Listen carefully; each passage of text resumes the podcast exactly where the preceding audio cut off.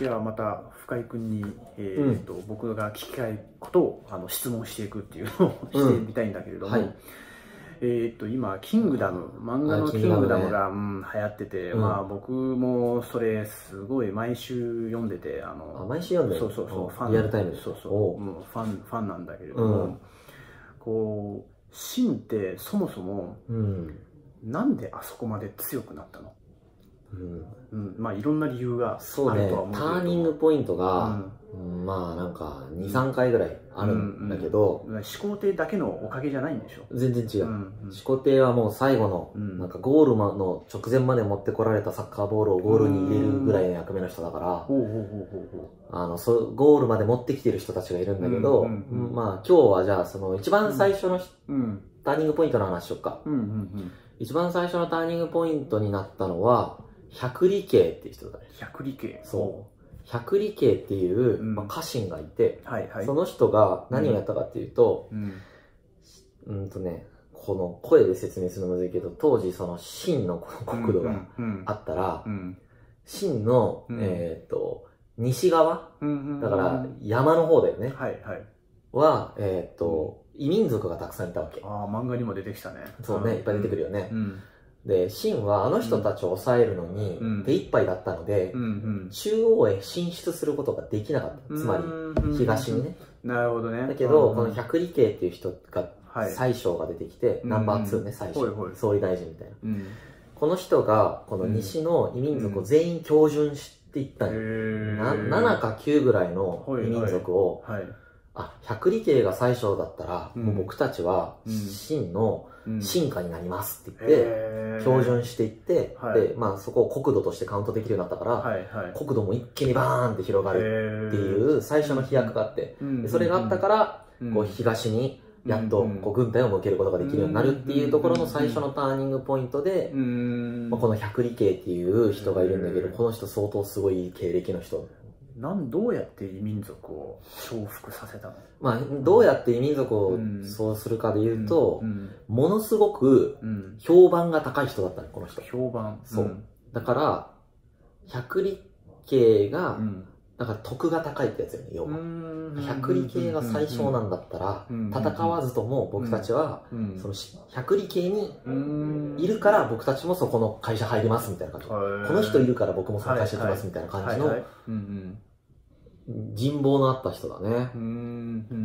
すげえくて、この人。うんあの、40歳までニートなんだよ、まず。40歳までずーっとニートしてて、ニート？ニートって仕事してなかったできなかった。の。もうだから面接受けたけど全部落ちてる。全部落ちてて、で、40ぐらいでやっと、うんなんかあの、すっげえちいちゃい国のう、んなんかこう、役人の、こう、役人になれた。わけ。えほうほうほうほもう本当にもう秦とか、さらに比べ物ならないぐらいちっちゃい国で、へー。当時の秦もまだちっちゃかったんだけど、ううん。あの、だいぶ昔の人だからね、これ。あの、うん。秦の始皇帝よりもさらに、あの、うん。何百300年ぐらい前の人かな。うんうん。だから、そうなんだけど、で、えっ、と、そう、40歳までニートしてて、うん。やっと士官できて、うん。で、そこから60歳ぐらいまでで、まあちょっとずつ出世してさ、うんうん大臣まで行くわけ。その会社、会社というかその国のちっちゃい国。うん大器晩成やね。そう、超大気のせで、うん。60歳ぐらいの時に、うん。えっ、と、うん。そのちっちゃい国滅びちゃう。で、62で奴隷になる。まあ普通のに奴隷になる。だからもう、んんん。農作業とかさせられちゃうんちゃうわけ。う。ん60 60。はあ。だから、ちょっと今の、もう本当みんなの周りの60歳の人想像してほしいけど、うんうん。せっかく40でうんうんなんとかね。就職したのに、うんうん。で、やっと、しかも優秀だったからう、んうん。就職できなかったけど、うんうん。優秀だったんで、大事まで行くのに、うん。あの奴隷になる。そうだよね。スティーブ・ジョブズより、振れ幅でかいよ。だから。うん社長から無職よりも、うん。振れ幅でかい。そう。大臣から奴隷だから。そうだよね。うん。うん。で肉体労働でし 普通に羊の世話とかしてるから。へえはいはいはで、い。うん奴隷になった時に、うんえーとたまたま、うんえっ、と、その奴隷の家で働い、奴隷というか、その、うん奴隷を雇ってくれてる家で働いてるわけ、奴隷として。うんうんそしたらそこの家の人がね、うんうんあれ、こいつ、ちょっと普通の奴隷と違うぞ、みたいになって。うんうんなんか頭いいから、みたいになって、うんで、ちょっとよく話してみたら、うんすげえ頭いいじゃんってなったわけ。まあ、そりゃそうだよ。大臣だったから。そうだろうな。ねうんで、いや、すっげえ頭いいわってなって、うんで、えっ、と、当時、シンはものすごい人材を探してたわけ。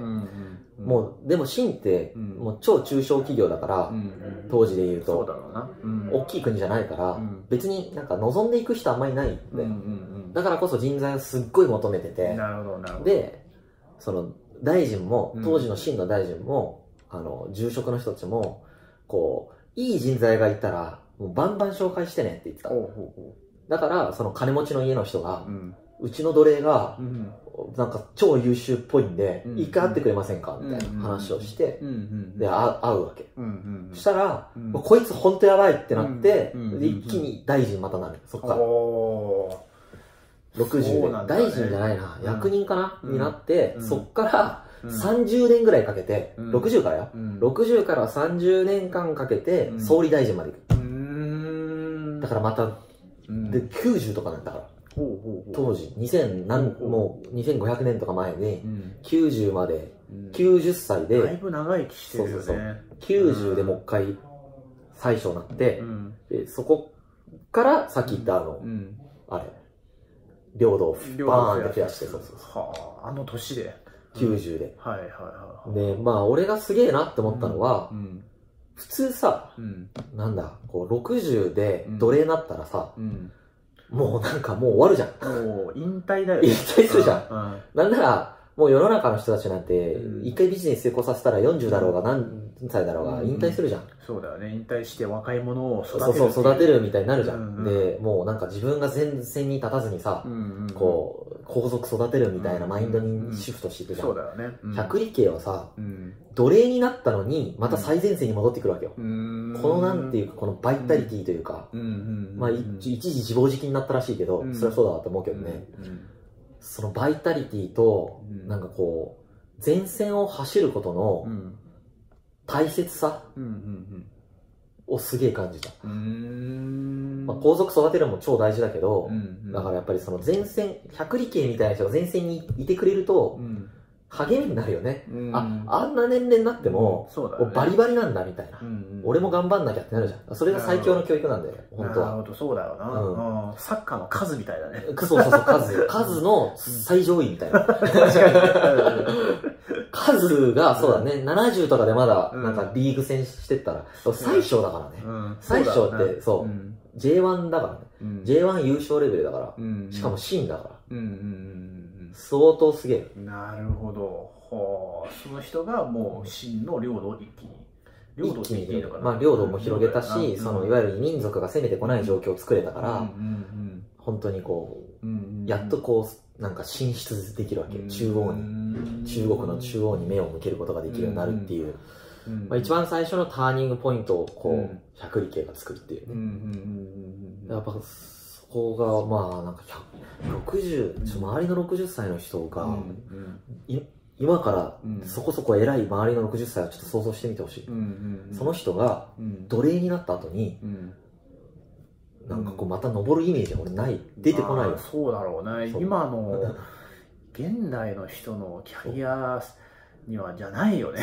そ れはだから今で言うと日本で士官してる感じじゃないわけ。だから、うんにえっ、とねイメージで言うとこれが近いわ。うん。日本のうん。結構でっけえ会社の役員が中小企業ぐらいの、うん。うん。えー、といきなり、えーとうん。フィリピンとかで奴隷になって、うん。フィリピンでもう一回総理大臣まで行く感じ。だから超すげえじうん。確かに確かに。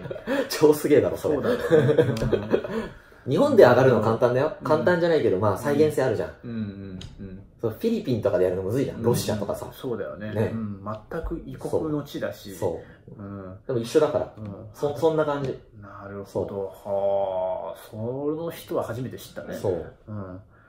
その人はまあキングダムで登場してくるのかいな。一瞬、一コマだけ。俺何巻か忘れたけあど、そうなんだ。五国大夫って呼ばれてるわけ、その人。い五国国を守るってこと？や違う、えっ、とねう、五、五はあの数字の五。うんうん国は、うん。うんだから羊の皮っていう意味の感じ。うん。で、この人、羊の皮5枚で、うん。あの、買われたから、奴隷で買われる時にはいはい。羊の皮5枚の値段だった。の、はい。この人がはい。はい。最初まで行ったから、うん。そういう名前ついた。の、はいやー羊の皮5枚で買ってマジでよかったねってなった、うんうん 安い買い物だったなってなった。う んなるほど。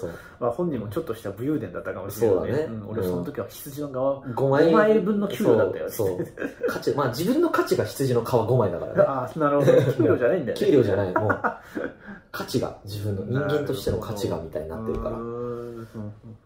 まあ、そういう人がまあ広げてでその後はショーっていう人だね、うんうんうんうんなるほショー、うん。まあ、ショーの話はまた次回かな、なるほど、うん。そうですか。いやそういうすごいおじちゃんおじいちゃんがいすげえじじいがいた。たということだよね。すげえじいさんがいた。うん。なるほど、また勉強になりました。はい